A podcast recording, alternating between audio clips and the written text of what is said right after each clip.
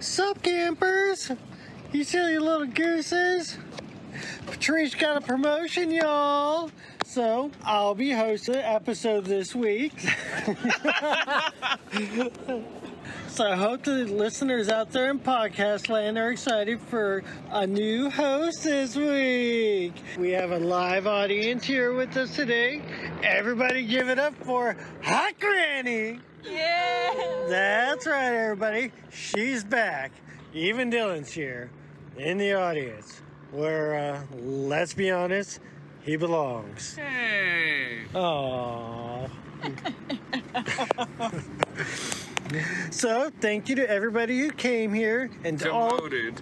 Oh, well, that was quick. And everybody out there in podcast land listening. But in an effort to shake things up for my first episode, I've brought us here to the beach. So, with that being said, time to grab your drink. We're just chilling by the beach today, and it's time to tell you all this story.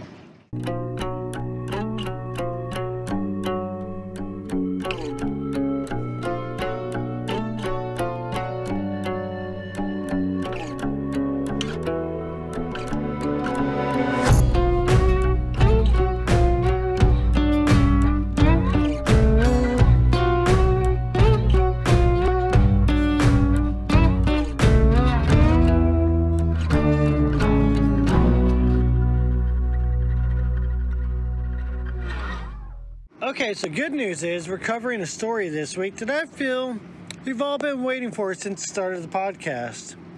I mean, if I do say so myself. This story is about the one and only gnomes. That's right, I said it. Gnomes. Gnomes as in gnomes. Yes, those gnomes.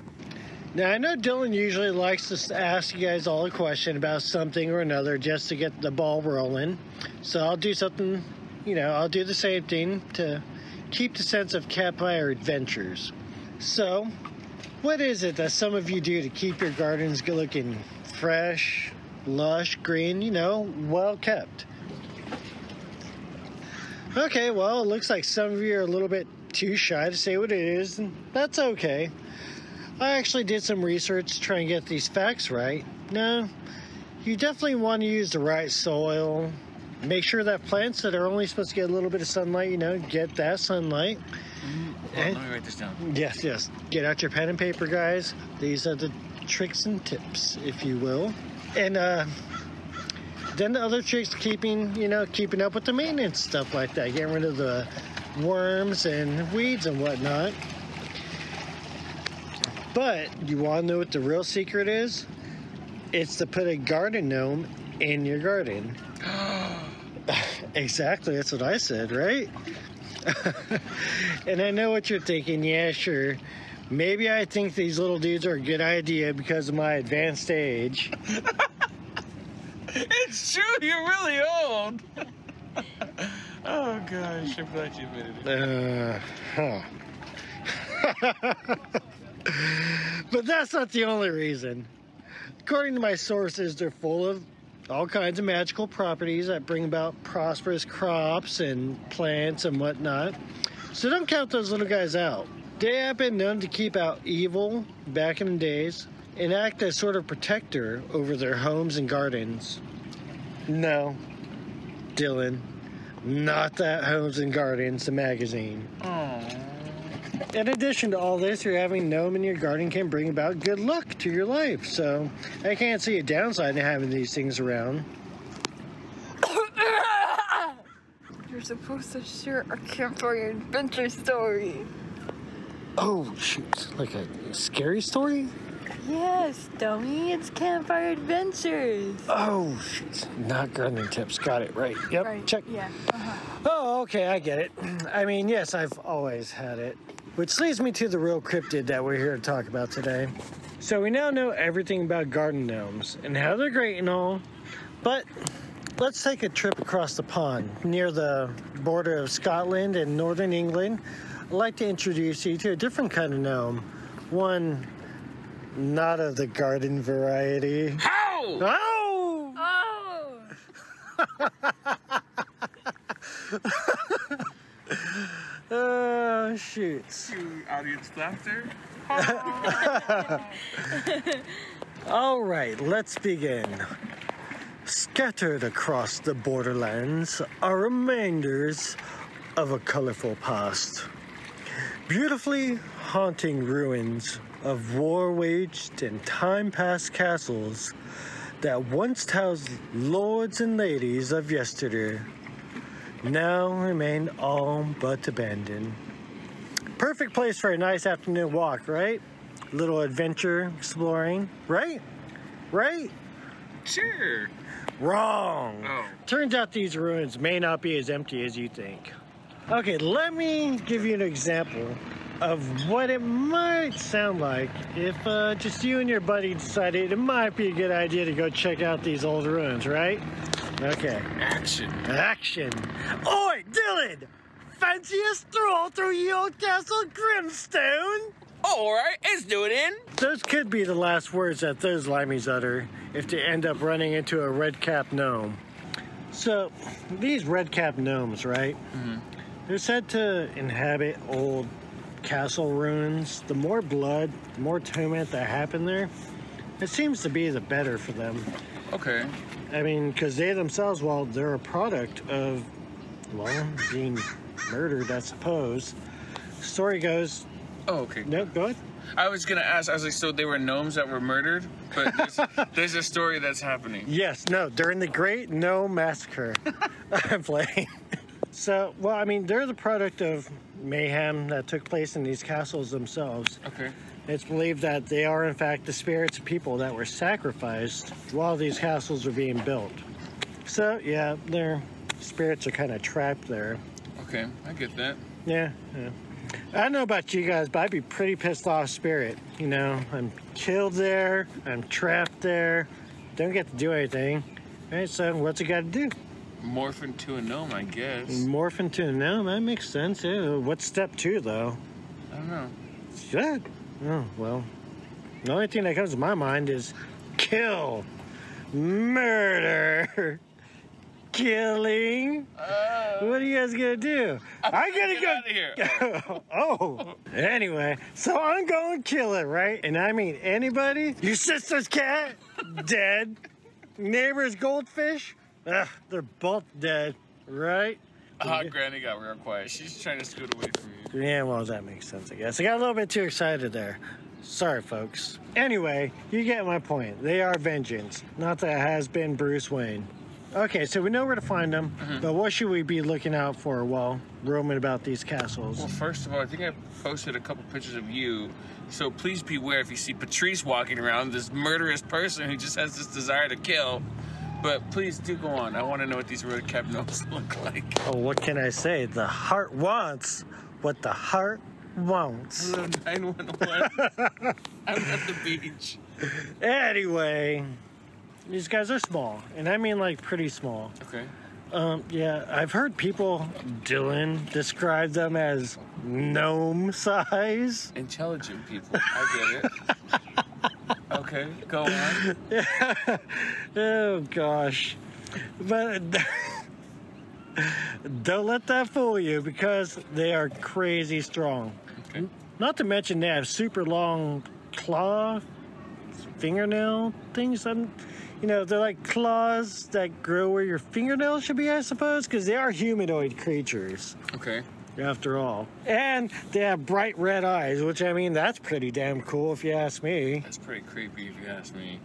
There is one other attribute that might stand out, and me, me and Dylan were actually joking about it earlier. It's their red hats. Snazzy, right? Those are pretty cool hats. Okay. Yeah, except for one thing that people might not like. What's it? And it turns out to be kind of a big thing. Okay. You're really building it up. So what is it? So these hats that they wear, they're actually made from their human victim's skin. And one other thing about these hats, well, they have a habit of liking to bathe and soak these hats in their new victim's blood. Uh, for any particular reason, just besides the sauciness? of it all? Fashion sense, duh. obviously Dylan doesn't understand fashion. But no, they, they like to fill these hats with their victim's blood, and it's a way of re, rejuvenating themselves or Keeping their life going. keeping their life, like restoring their life flow. Oh, okay. it's how they eat, basically. They eat So hat they soup. don't eat the humans. They just. They do eat the humans too. Oh, okay. Yeah. I mean, can't let a good meal go to waste. Come on now, Dylan. Jeez. I'm gonna make some phone calls after this podcast. So, yeah. All cute, cuddly factors aside from this little guy. um, obviously, I've been having fun telling this story. And they hold a special place in my heart. Not only because, you know, I That can little black that you associate. call a heart. I to have a hat, let's say. Oh my gosh. So, special place in my heart aside, I suppose some of you might want to know how to protect you guys from yourselves from these guys, right? Yes. Now, honestly, it sounds pretty simple to me, but who knows, you know, so do microwave burritos. From what I've read, it says that the way to get rid of these guys is to just recite um, some scripture to them from the Bible, I suppose, um, your favorite passage, if you got one. What about for those of us who don't have a favorite passage? Scripture, Bible verse. Well, there is another way to get rid of them too, and it's to show them a crucifix or a cross and uh, poof, smoke and fire, they're gone. And the only thing left of your running with the red cap gnome is a giant fang from their mouth. That's pretty cool, actually. Would you make a necklace out of it? Maybe. Or a brooch. I might have a fancy dinner party I need to attend. oh, offensive dinner party. So to me, they kind of sound like vampire-ish. Is that? That does definitely sound vampire-ish. Actually, the Irish version of this story, that's what they call him, is the Irish vampire. Okay. Which I thought that was pretty interesting little tiblet. Tiblet. Tib, tidbit. Tiblet. Tidbit. but they're not vampires. They're red cap gnomes, and let's just let it be known that these gnomes are pretty badass. I'm. Uh... Well, now that we've gone over all the who's its and whatevers of these little dudes, I guess I'll let you know why they've always been so cool to me. So, who remembers that show, Dexter's Lab? I do. Oh, a fellow old person. I'm so young. Yeah, I don't remember what exactly was going on in this episode. Anyway, so there's a part where there's a living gnome talking to a fake one, just totally concerned and like talking to this guy, and he's like, Hey, know me? Don't you know me? Let me tell you, it was the most hilarious scene, and I swear to God, this scene probably pops in my head like once a month at least out of nowhere. and it never gets old. He's so sad. He's like, "What happened to my best friend?" My pal, Paul, where'd you go, man? Answer me! And it's just a little garden gnome, just like, Oh god, it's gold. We'll definitely post uh, post a clip of that scene on the website for you guys to check out. Well, it has been fun hanging out with you guys, telling stories, enjoying the beach, all whilst perfecting our English accents. Hashtag no shame. No, seriously, to all our English and Scots listeners, we love you guys. Please don't take offense. We didn't mean anything by it. Just we just wish we had a cool accent like that. Definitely.